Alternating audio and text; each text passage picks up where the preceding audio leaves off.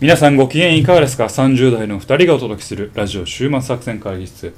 お相手は私、佐藤と。馬場でございます。よろしくお願いしますえーこの番組はですね、映画や漫画などの娯楽から、スポーツや様々なイベントまで、こんなんやってみたけど、どうですかというのを提案する番組でございます。。は。はい。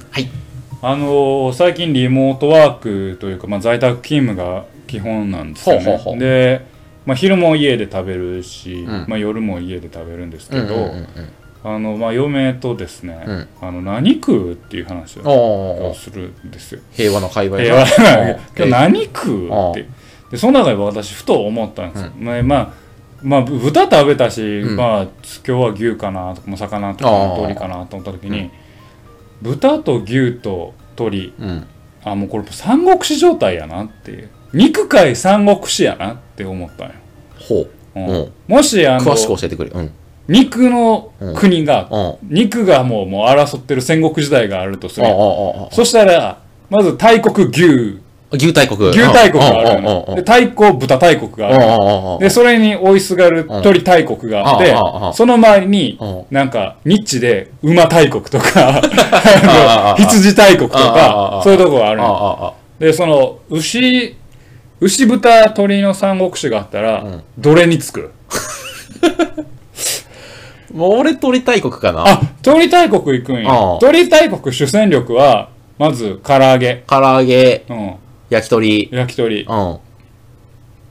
まあ、それが二強かな。うんその二本柱でいってる感じ。二本柱そんで牛強いからなうん。もうステーキうん。うん。しゃぶしゃぶうん。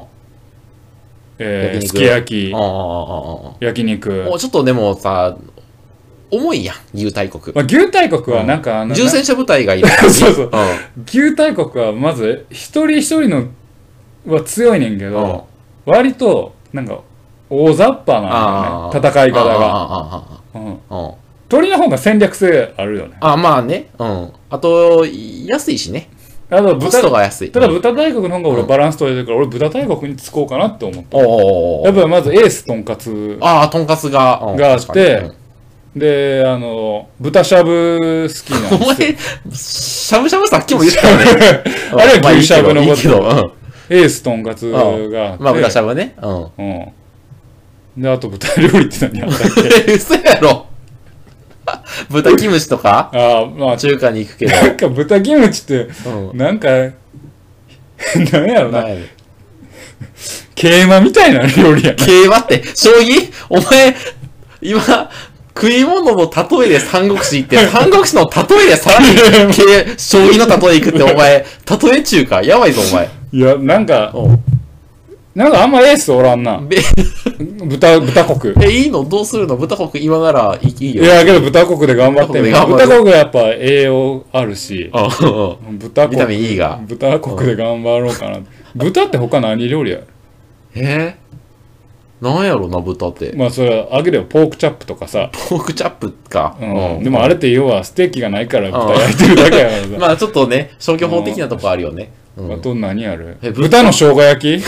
なんか豚ってさ、こう、なんやろな豚のって言うてるのがちょっとな。そうそうそうそうそうそうそうそうなんかこう、こうさ、とんかつ以外エースおらんのよ。なんかさ、いや、うん弱くないねんけどなんかこ豚の角煮。う、ああ、はいはいはい。角煮。角煮。結局、豚の角、豚の入れへんとあかんっていう、ね。そうやな、確かに。だってステーキって言ったらさ、うんあんまりさ、まあ豚豚イメージする人おらんしさ、そうやわ。うん焼肉っつったらやっぱ牛肉イメージするやん。うん焼き鳥はまあまあええけどしゃあない唐揚げも、唐揚げももう鳥あれやけど、豚はとんかつ以外もうなんかそうやな。2割7分お前すぐ野球に例えするやんけ。18本塁打年間52打点ぐらいの選手がめっちゃ多満い足しとけ6番ぐらいにそういうときその選手。その点な牛は2割4分でホームラン40本ぐらいの選手がめっちゃ多い。鳥は3割打ってる3割でうん盗塁もあるから結構。3割であのなんやろなホームランあんま打たへん感じや。鳥はな。焼き鳥はまあちょっとその中で一緒スリーベース打つからな、たまに。ちょっと一色やねんけど。どこにつこうかなって思ってまあな。案外平和なんがあの平和な国を抱いてるのが牛とかね。牛？牛。牛？ああ馬馬。馬やろ？馬。うん。馬は平和馬は、馬国平和。こ固定ファンがいるから、ね。固定ファンがいるかあら。しかも結構強固やし。ああ、確かに。うん。え、待って、この話を、奥さんとしてるの？いや、俺で、あの、嫁とうん。何君の話かからら自分で何話そうって思った時うん。に、俺この三国志やったらどこつこうかな。案外羊につくという手もあるぞ。ああ、羊美味しいよね。羊はもう好き嫌いは分かれるんですアンチ、アンチ、マトン派がおるから、ラムか、ラム派がおるから、もうその辺がおるけど、まあ羊はもう食われてるとこやったらもう、ね、羊が結構メインの国。まあそうや確かに確かに。はやっぱうん食えへん。だ豚食えへん時はな。時はもう羊がね羊が強いからそうそうそう。からひょっとしたらその三国志の中に入ってくるかもしれない。確かに。第四勢力として。ああ、ね、急に強なるところがね、強なるところ確かに確かにまあ日本においてはその三国志やけどね。三国志。他の国においては違うからね。北海道を支配してるのが牛と羊や。羊か。あ、北海道羊がで九州を制覇してるのは馬やねん。馬取りや。ああ、なるほどね。馬取りや。豚はどこにおるんやろ。黒豚やから、あ、九州かな。黒豚九州や。確か鹿児島やな。鹿児島。うん。っていうのを考えてた どうでも俺はじゃあ豚豚につく。豚につくの？うん。俺鳥派やわ。加工トンになる。加工トンになる。になる。というねあの豚牛脂三国志の話でしたね。はい。皆さんはどの国につくでしょうか？豚につくでしょう。ちなみに今日の我々の夕食はお寿司でした 関係ない。魚やないかい。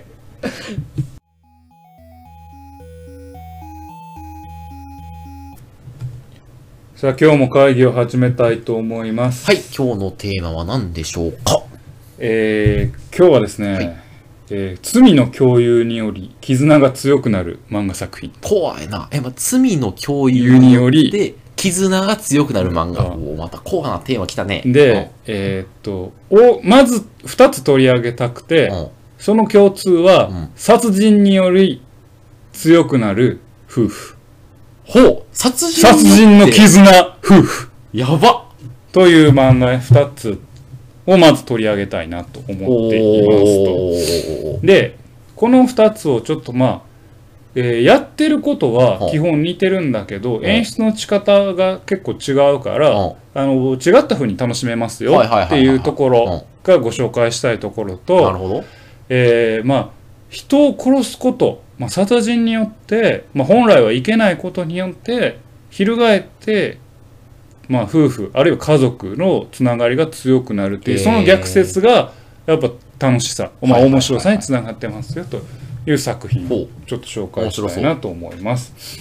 で1個目はですね「マイ・ホーム・ヒーロー」といううわ、なんかそれ聞いたことあるわ。作品で今ヤンマガで連載中の作品ですねお話は、まあ、主人公トス哲夫といううん。トス鉄をトス哲夫さんがいるんですよでトス哲夫さんはまあ平凡なサラリーマンなんですけど、推理小説オタクなんですよねほうほうほう、なるほど。で、えートスさんの家族っていうのはまあ死がない普通の家族なんですよ、うん。と娘一人。うん。で奥さんがいてと。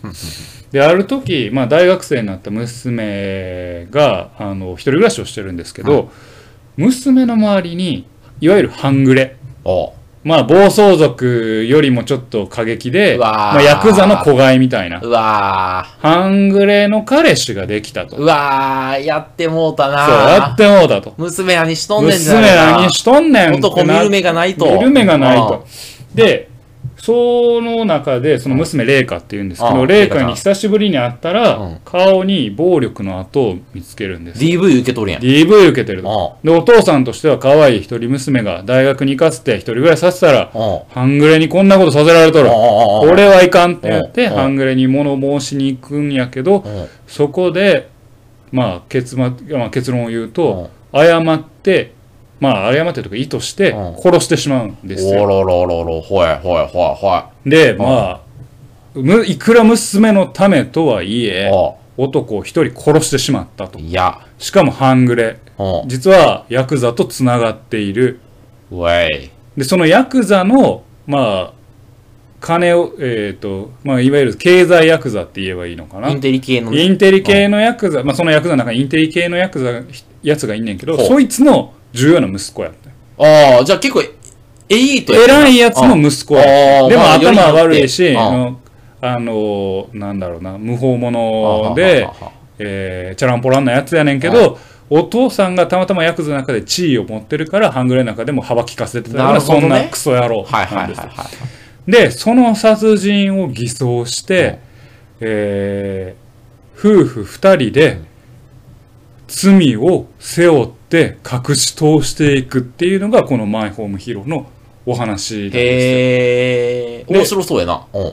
でこここの面白さはこれ今第1部第2部ってあるんですけど、うんまず第1部に関しては主人公推理小説オタクっていう設定を入れてるなるほど。だけあってですね、この疑われて、まあ、状況を切り抜けたり敵を出し抜いたりするテクニックっていうのがめちゃくちゃよくできてるんですよ。トリックとかをやるってこと？そうで、えっ、と、サスペンスエンターテインメントとしてめちゃくちゃ楽しめるんうん。です。まあ、あんまりあれなんですけど、死体の処理の仕方もめちゃくちゃこだわるんですよ。死体を普通に切ってはいけないとか、溶かすしかないとか、じゃあどこに埋めるんだ、骨の処理は？っていうふうに。リアリティがある。リアリティがあるんですよ。まあ、悪い意味でね。うんまあ、そただエンタメとしてはめちゃくちゃ面白い。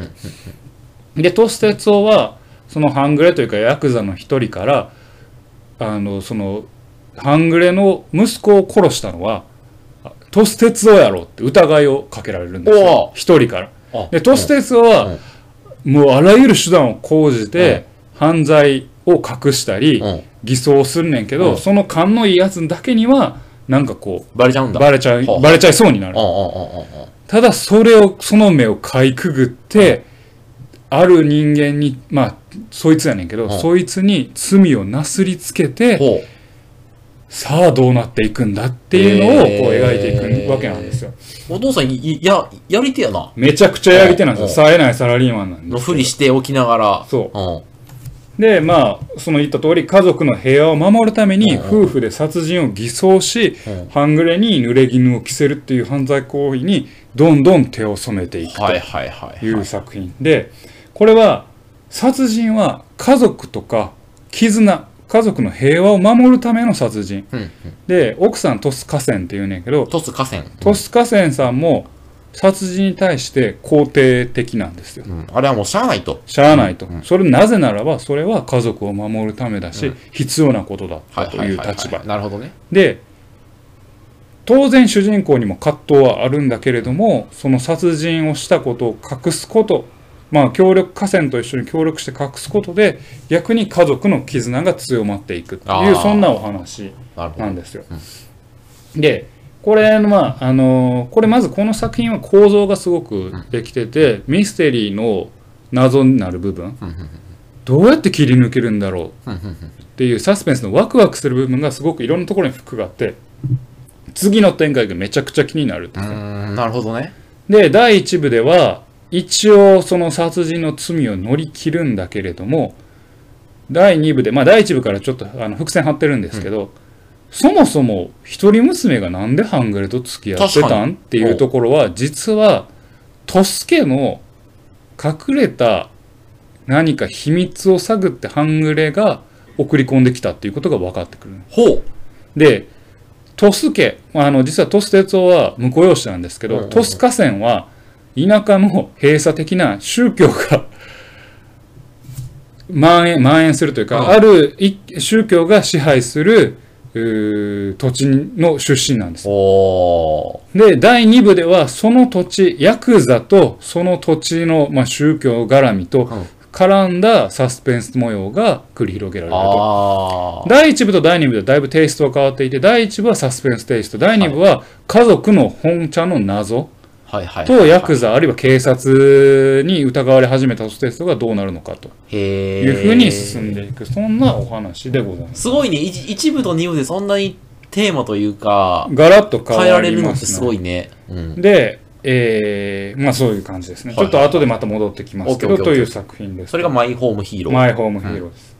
で、えーもう一つご紹介するのは、はいはい。えー本田裕樹さんですね、はいただ離婚してないだけうわ、それ知らんわ。作品でただ離婚してないだけ。これね、うん5巻でもう終わって完結しているんあ、ですけどさらっと終わる感じの。うん。これはあの結婚7年目の夫婦うんが主人公なんですよね、で主人公正隆と、まあ、奥さん幸恵でこれ7年目でもう倦怠期も通り過ぎ、まあ、関係は冷え切っているんですよ、はいはい、へいへいやな。うん。で正隆はまあ不倫をしてるんですよね、で幸恵はそれを知りながらもそういうことを問題にも挙げずに、まあ、ええかと。そう、うん仮面夫婦を続けてたわけですよ、子供はいんの？そう子供はいないんですよ。いないの？ああ、なるほどで子供というかすがいがいない。夫婦が冷え切った関係でただまさにただ離婚してないだけなるほど。の状況で続いていると、はい。で正隆は外に女作ってうん。年頃にやってると、で離婚する必要もないし離婚うーまあ離婚する必要もないし、うんうんまあ、一緒にいる必要もないし。いる必要もないしっていう宙ぶらりうん。なはいはい関係はいはいはい。である時不倫相手が、うんまあ、17歳の萌えって女の子やねんけど、若いな、不倫相手。うん。まあ、言っちゃうんですよ遠行やん。うん。そう子供できたってあら。で実際できてるんですよでも正隆はこんだけすがってなかったのにもかかわらず、やっぱ下ろしてくれと。もうまあ正隆クソなんですよクソで、うんまあ、実際下ろさせるんですよ、ね、おろせる。うん。で下ろさせたそのタイミングぐらいで、まあ幸恵にはもうカミングアウトしていやこういうことがあってこうしたと、うん。で幸恵とのこう初めて今まで貯めてたことを言ったことによって幸恵との関係が少し変わってくる、ほうほうほうほう。でまあ夜やまあ夜、まあ、セックスをしたらうん子供ができるんですよね、ゆきえとの間に。ゆきえとの間にほうほうほうほうほようやく結婚7年目にして子供ができる、う。おらら。うん。であの萌えの子供を殺しあのうん。中絶させまあ中絶させて。うん。である時萌えがもうちょっと頭狂った萌えが、うんもう正隆も子供もできたし、うん。中絶もしたし、うんもう関係は嫌だともう続けたくはないってはいはいはい切ろうとするのよ、うん。でまあ萌えはもう17歳でした恋愛なもんやから、うんうんうん正隆に結構ご執心なわなけでするほどね。うん。で中絶もしてちょっともうメンタル的にやばくなった萌えがある時、正隆の家を訪ねてくるんほうですほうほうほうほう。そして事件が起きるとあら。萌えはまあちょっと精神ちょっと錯乱状態にあるから正隆を傷つけようとするわけほう。そこで思わず正正隆と幸恵は二人して萌えを殺してしまうわけですよなるほど。そうほう。面白い。面白いって言ったらあれやけど、熱い展開やね。そう、ん、で萌えうはん。ガールズバーで働いてるまあ正隆と出会ったのはまあガールズバー17歳にしてそうそうそう、まあまあそうか。うん。でまさその萌えを雇っている店長、うん。えー佐野。ははは。佐野。がゆすりに来るわけですよ。なんかおらんくなったけどお前なんか知っとんじゃうんかいみたいな。えんてけってんじゃあんたがやったんんじゃないんかはいいって言って、で、萌えも殺してうん、地面に埋めて、うん。何もかからず佐野という第三者に、うん。えー疑われる。夫婦の取った決断は、うん。佐野を家で監禁するって監いう、禁？そう。っていうところからドラマがガンガン進んでいくんですけど、えー佐野監禁。そう。ここの、これ、マイホームヒーローと比較してみてほしいんだけど、うん。マイホームヒーローは、うんまあ、半グレとはいえ、はい疑われたりうんうんうん。するサスペンス性に重きを置いてるんですよ。なるほど。まあ、いかにバレないか。バレないかっていいう、まあ、最初に言った通り、サスペンスエンターテインメントうん。なですよね。なんるほど。イエスイエス。うん。ただ離婚してないだけは、もう最後の最後まで疑われるっていうことはほぼないんですよ。疑われたらすぐやっちゃいましまう。そう。うんあ疑われるというか、その警察が来たり、うん。なんかサスペンス要素が実はあんまりないんですよ。殺人をして、佐野を監禁した二人が、夫婦としてどう再生していくかを、えフォーカスしていく物語なんですなるほどね。これのマイホームヒーローとの違いっていうのを、まあ、クリアにちょっと見てほしくて、これ主人公が言うんですけど僕ら夫婦は秘密でつながり子供で強くなる夫婦なんだと。要は冷め切ってた夫婦が殺人という大罪うん。で夫婦としての形を取り戻し、うん。そしてまああの生まれくる子供のために、うん。佐野を監禁しあらゆるまあ、殺人に手を染めてでも、うん。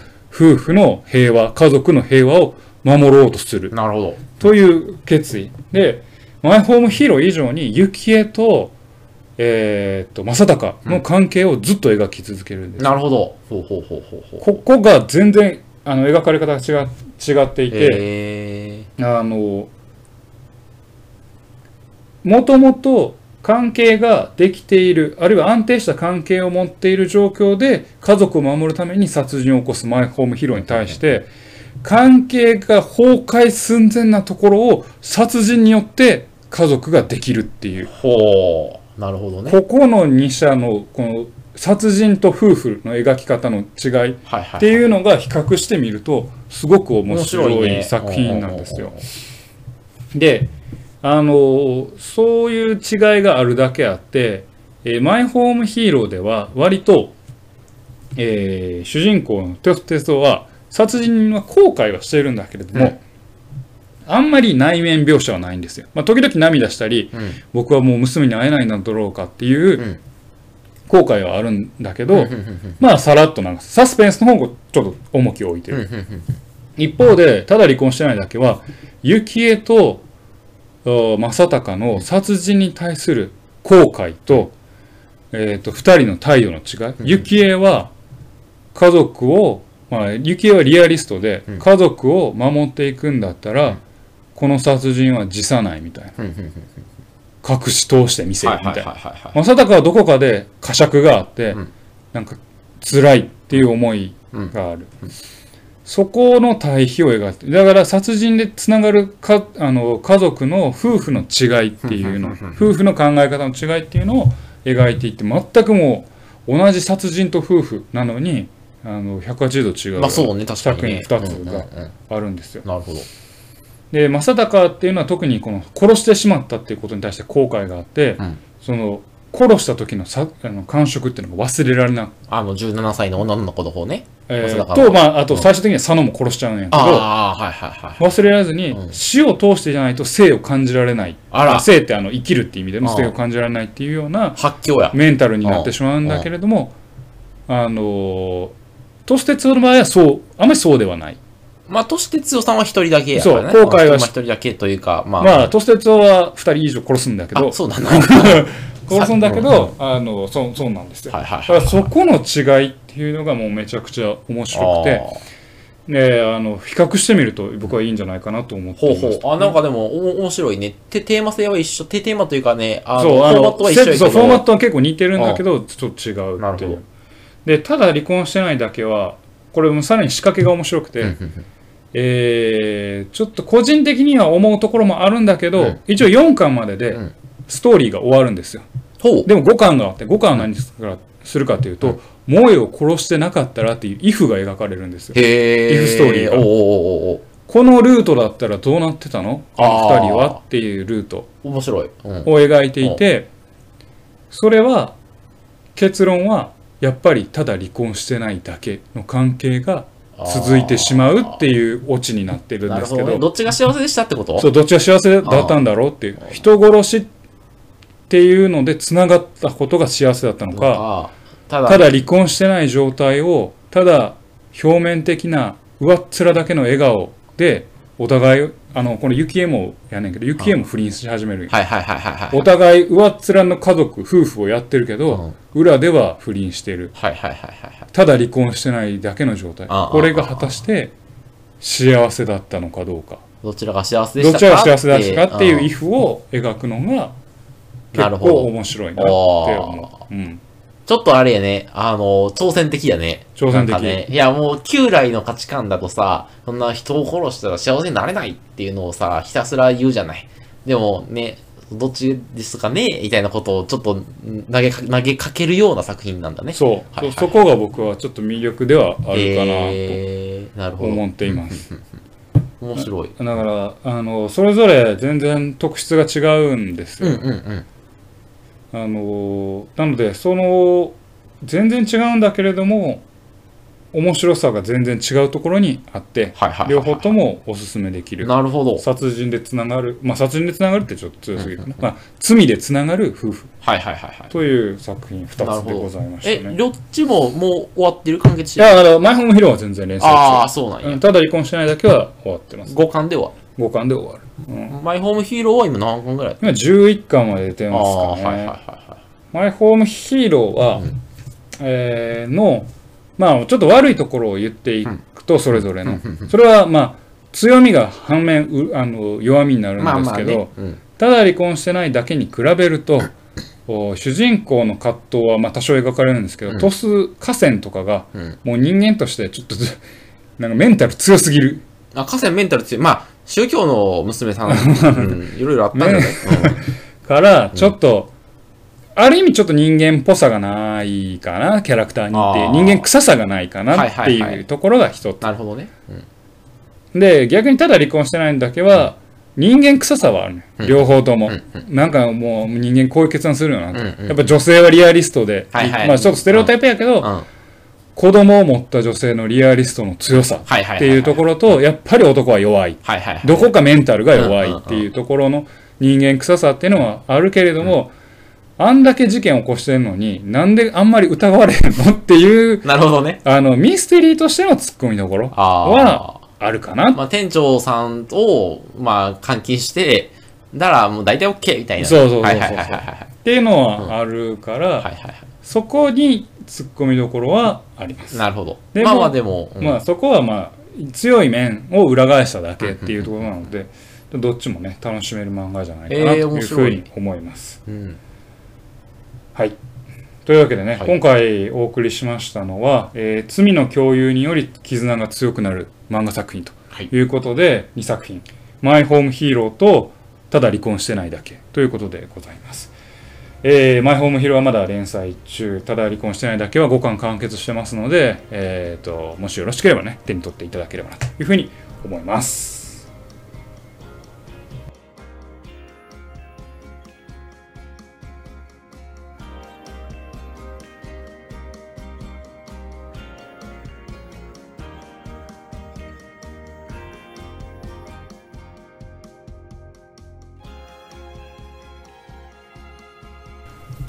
週末作戦会議室でお便りをお待ちしております。お便りは、ポッドキャストのメモ欄に記載されたリンクよりアクセスいただき、終幕作戦会議室、ホームページ、メールフォームよりお願いしますま。たツイッターもやっています。週末作戦会議室でぜひ検索ください。お便りはツイッターにいただいても結構でございます。はい、ありがとうございます。はい。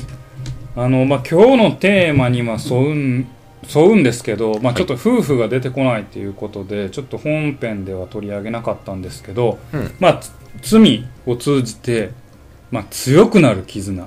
まあ、強くはならないな。うん罪を通じて絆を確かめるとほ。いうう作品で、うん僕たちがやりました。あ、それ聞いたことある。という作品。うんうんうんこれはまあ漫画で、えー去年、じゃあ18年かな、うん。ドラマ化もされ、あ久保田あ、さんが主演でドラマ化もされた作品で、僕ちょっとドラマは見てなくて漫画だけしか読んでないんですけど、あの高校生が、うん。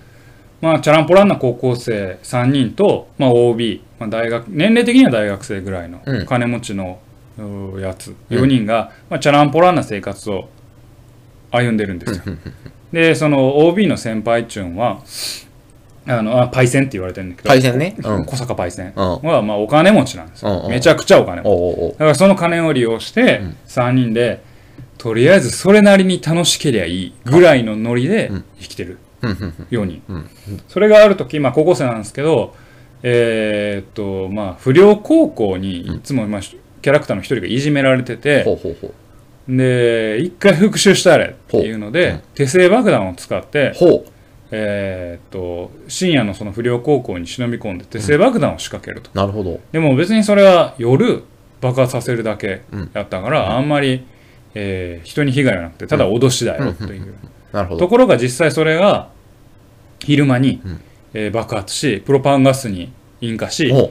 えー死者が6人ぐらいほう。出るとテロやん。そうテロうん。を起こしてしまうと、でその4人がんそれなりに楽しく生きりゃいいその日暮らし生きりゃいいって言った思い思いの4人が、うん罪の意識と友情と、ん計りにかけながらいろんな苦悩葛藤をあ繰り返していく、あ。まあ自分が自首したら他のやつも捕まったりするもんね。うん。っていう作品でこれぜひね、まあ読んでほしいんですけど、この薄っぺらい友情と、うん。それでも罪の意識に耐えられない主人公たち、うんうんそこの葛藤、うん。結構最後チャランポランななんかいい加減な漫画やなって思って見てたら、んめちゃくちゃ引き込まれるから、こ。れおすすめですね。本当にうん僕たちがやりました。僕たちがやりました。なんか、なんやろな、なんか、ふざけてんなって思う、最初は。もうもうめっちゃ、なんかもうギャギャグ漫画、そう、ウウェイェイみたいな、ギャグ漫画がないって思って読んでたら、いや、何のことはない。殺人、まあ、この、事件からの。主人公たちこれもお話で言うとやはり人間って罪に対して償いをしないとメンタルおかしなるっていう。うん、なるほど。うん。やっぱり自分の罪は償わないと、うん一番何が来るかっていうともう精神に来ちゃうんだなっていうことが、うん。やっぱりやりやりと描かれてるし、うんうんうん。それに対して主人公たちが結局罪にどう向き合うのかチャランポランに来てた罪をどう向き合うのか、そして罪を償わせてくれない時に主人公たちはどうなるのか。償わせてくれない。そあ、少年法とかってこと？うあそういうことじゃなくてまあいろんなお話上の設定であ、あるんだ。主人公たちは罪を償おうとしたのに、ん。いろんな葛藤の末罪を償おうとしたのに、うん。罪は償えず抱えたまま生きていかなければならない。そうなった時の主人公たちがどうなるのかどういう決断をするのかどういうふうに生きていくのかっていうのが僕はすごく一番いい魅力やな。えー、あ、な、何らかの理由で、あの、自分たちが犯人では、にはししてくれなくなったんだ。そう。はいはい。社会的な何かがによってね。そう。これが僕描き方として面白いなと思って、えー、罪を背負っていかなければいけない人の話あった、うん。えー罪を償う話あった、うんうん。罪を償おうとして償ぬ償えない話って俺初めて見たと思って、おー、なるほど。ここは結構すごい切り口でうまいなっえーなるほて。思いましたね。あのあで4者4様の生き方なのでちょっとこれあ。まあ、罪から逃げたいやつとか、そ償いたいけど、まあ、償えずに苦しむやつとかってことね。はいはいはいはい。それをぜひね見てほしいえー面白いんだと思います、ほう、僕たちがやりました。これも、えー全9巻ぐらいああ、じゃあ、読みやすいね。比較的読みややすいと思うので、うんまあちょっとエログロなので、うんまあそこは気になる方は注意していただきたいですけど、えーぜひね殺人に対する、まあ、罪に対する償いっていう観点から、なるほど。あ見ていただければなというふうに思いますと。というわけでね今日は暗い話でね罪と罰罪と絆みたいなね、うん。そんな話ばっかりしてきましたけどね、楽しくやっていきたいなというふうに思います。はい。ということでお送りしてまいりましたラジオ終末作戦会議室。本日はこれに手を開き。お相手は私佐藤と。馬場でございました。また聞いてください。さようなら